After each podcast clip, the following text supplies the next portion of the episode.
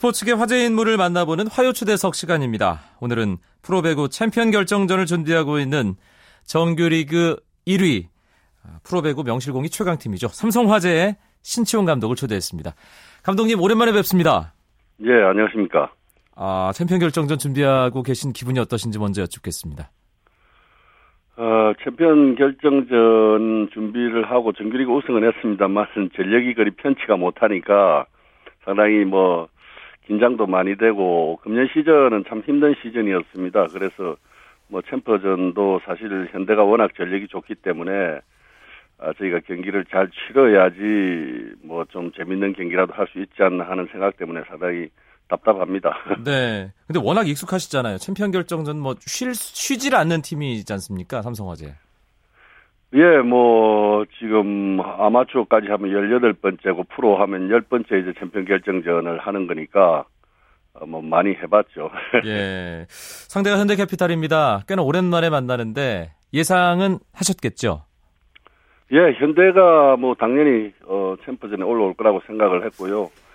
1강이라 할 정도로 현대가 전력이 탄탄하기 때문에, 이 정규리그는 이제 관리라는 부분이 많이 있지만은, 포스트 시즌이나 챔프전은 이건 전력의 경기거든요. 네. 그래서 현대가 당연히 올라올 거고 그리 쉽지 않은 챔프전이 될 거다 생각하고 준비하고 있습니다. 그래도 늘 그런 평가 속에서 삼성화재가 이기는 경우를 워낙 프로배구 팬들이 많이 봤기 때문에 신치원 감독 인터뷰 들으면서 아, 또 감독님 엄살 부리시네 이렇게 예, 반응을 하시는 분들도 계실 것 같아요. 그 말씀이 제가 제일 괴로운 부분입니다. 네. 삼성화재는 이미지상의 챔피언이니까 그러고 늘 강팀으로 기억해 주시니까 감사하기는 하지만은, 네. 그래서 감독 입장에서는 상당히 긴장되는 부분도 많고 사실 두려움도 많고 그렇습니다. 많은 분들이 삼성화재가 최강이라고 보시니까, 그런 부분이 어려움이 많이 있죠. 사실 시즌 전에 감독님도 그런 말씀을 하셨고 또 전문가들도 올해는 삼성화재가 정말 쉽지 않을 거다 이런 전망들을 했었거든요. 그럼에도 불구하고 또 정규리그 우승을 했단 말이에요. 그게 금년에 이제 오연이나 진욱이가 일단 현대로 가고 또 은퇴를 하고, 그러다 보니까 우리 리시브나 수비 라인이 많이 무너졌고 그런 것 때문에 다 삼성화재가 금년에는 적어도 포스트 시즌 나가기 어려울 거다 하는 말씀들을 하시는데요. 제가 아까도 말씀드렸지만 정규리그는 장기 레이스이기 때문에 전력도 전력이지만 어떻게 관리를 하고 부상 예방을 하고 하느냐 그런 부분이 중요하거든요. 그런 부분에서는 우리 선수들이 스스로 자기 관리들을 잘 해주고 서로 팀을 위해서 헌신해주고 팀워크를 잘 맞췄기 때문에 사실 제가 보기에는 우리가 전력보다는 팀워크로 좀 견디지 않았나 하는 생각이고, 네. 꼭 전력이 좋다 해서 경기는 이기는 건 아닙니다. 전력 외 부분이 항상 알파 부분이 있기 때문에 그런 부분을 우리 선수들이 잘해줬다고 생각합니다. 그래도 이 선수 공백은 정말 정말 아쉽다, 안타깝다. 그런 생각 퍼뜩퍼뜩 드셨을 텐데. 그러니까 이게 예. 시즌 내내 얼마나 스트레스를 받았겠습니까, 제가. 볼 때마다 그냥 머리에 쥐가 나죠. 그러니까. 네. 사실 금년에 상당히 지금도 어렵고 결승전 때도 그렇습니다. 그 부분만 잘 되면 우리가 이길 거라고 저는 생각하는데 결국 리시버 라인이거든요. 아하. 작년만 해도 우리나라 최고의 리시버 라인이라고 할 수 있는 석진욱하고 여호연이 버텼기 때문에 일찍 정규리그 우승도 결정할 수 있었고 팀이 단단했는데 지금은 그러지를 못하니까 상당히 어려움이 많죠, 팀이. 아. 이렇게 공백들 보완하기 위해서 하지만 신청 감독이라면 당연히 좋은 대책들, 단단한 대비를 하셨을 것 같은데요. 글쎄요, 그 특별한 단단한 대비는 없습니다. 그걸 늘 염두에 두고 또 늘 우리 팀의 문제점이라고 생각했기 때문에 끊임없이 훈련하는 겁니다. 끊임없이 훈련하고 선수들이 고생 많이 하는데 특히 우리 팀의 새로운 이강주 선수나 고준영 선수 둘이가 지금 리시버를 맡고 있는데. 두 선수 다 상당히 고생을 많이 하죠. 훈련 외에는 방법이 없습니다. 방법이 없고, 그래서 이제 시즌 중간에 상당히 부담을 안으면서도, 유윤식 선수하고 황동일 선수를 2대2 트레이드를 한 거거든요. 네. 그 부분이 뭐 유윤식 선수가 지금 무릎 때문에 조금 고전은 하고 있지만 그래도 그 부분이 조금 팀에는 뭐 보탬이 되지 않나 하는 생각을 하고 있습니다. 신치용 감독의 삼성화재를 보면 사실 이름값의 총량으로는 다른 팀에게 조금 밀리는 듯 싶으면서도 늘 경기 결과를 가져온단 말이에요.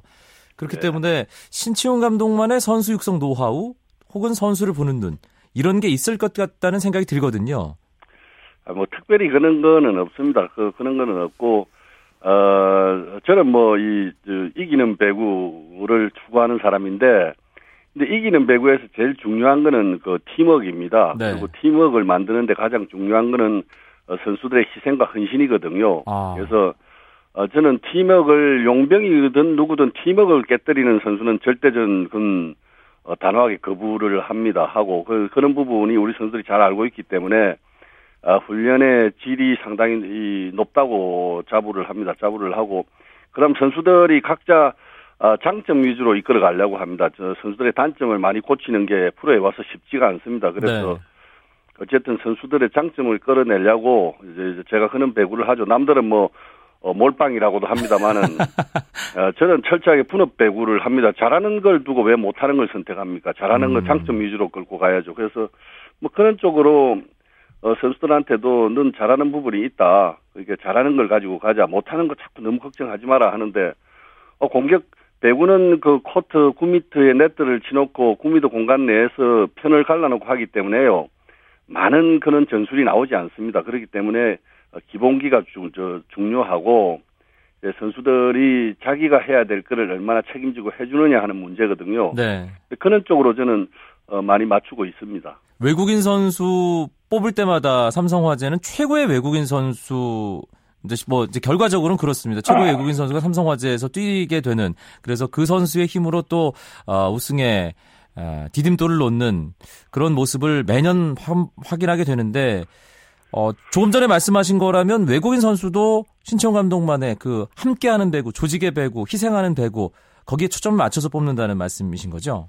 예, 그러면요. 그래서 외국인 선수가 처음에 오면 저하고 좀 부딪히고 하는데, 이제, 자기들 나름대로 개인주의적인 것도 있고 하니까, 처음에 오면 저하고 많이 부딪히죠. 그렇지만은, 삼성화재에서는 이걸 안 하면 안 된다. 그리고 저희가 사실 한 10년간의 성적 역순 드래프트다 보니까 선수를 못 뽑았거든요. 네.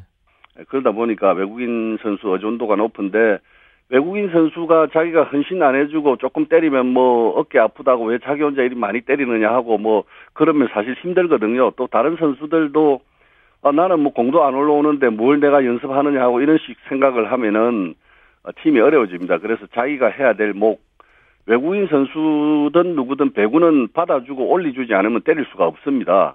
반드시 받아주는 선수가 있어야 되고 올려주는 선수가 있어야 되는데 그런 부분에서 자기 역할을 극대화시키는 쪽으로 선수한테 자꾸 요구도 하고 또 자신감도 넣어주고 외국인 선수한테도 네 목이 뭐다 하는 거 분명히 말해주고 하죠. 그 뭐 외국인 선수 우리가 안젤코나 가빈이나 레오나 왔지만은 사실 다리고 올 때는 뭐 연봉도 적게 준 선수고 그리 세계적으로 지명도도 있는 선수가 아니었거든요. 네. 근데 와서 그런 팀워크 속으로 들어와가지고 열심히 하다 보니까 많이 성장들을 한 거죠. 그런 부분은 역시 외국인 선수는 제가 시키지 않습니다. 팀 분위기가 몰고 가야 되는 거지 네.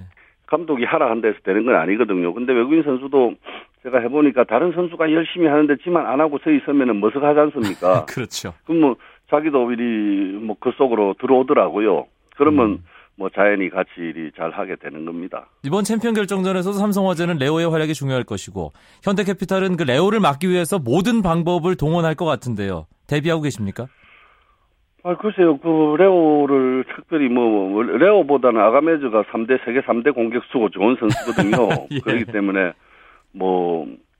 이 아가메즈가 레오보다 낫다고 늘 자타가 공인하는 부분인데 어쨌든 국내에서는 레오가 좋은 역할을 해주고 있죠. 그런데 현대에서도 레오를 막으려 하겠지만 막고 못 막고 아가메즈고 문성민이고 누구고 간에 결국은 서브 리시버가 얼마나 되느냐 서브가 얼마나 적절히 잘 들어가느냐 거기서부터 시작하기 때문에 거기에서 거진 판가름 될 겁니다. 우리가 서브 리시버가 많이 흔들리면은 레오한테도 좋은 공이 못 올라가거든요. 네. 그러면 레오도 부담이 많아질 거고. 그러니까 그동안 현대하고 우리가 정규리그에서 5경기를 했는데 3승 2패입니다.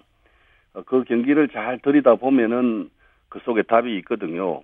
그걸 잘 보고 연구해가지고 뭐 서로서로 이 어떻게 할 건가는 다 알기 때문에 저는 전술이나 뭐 이런 것보다는 선수들의 집중력, 어떤 경기장 분위기, 선수들의 컨디션 그런 데서 결국 승패가 가름되지 않을까 싶습니다. 현대캐피탈과 대한항공의 플레이오프 좀 오래 갔으면 좋겠다. 이렇게 플레이오프 미디어데이에서 그런 말씀을 했는데 금세 끝나버렸단 말이에요.